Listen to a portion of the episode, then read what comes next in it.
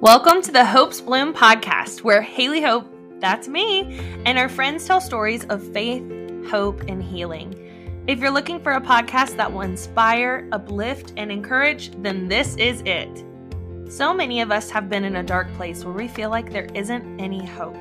At times, it seems like every day is a struggle and each new day filled with obstacles that get larger and larger. But there is hope.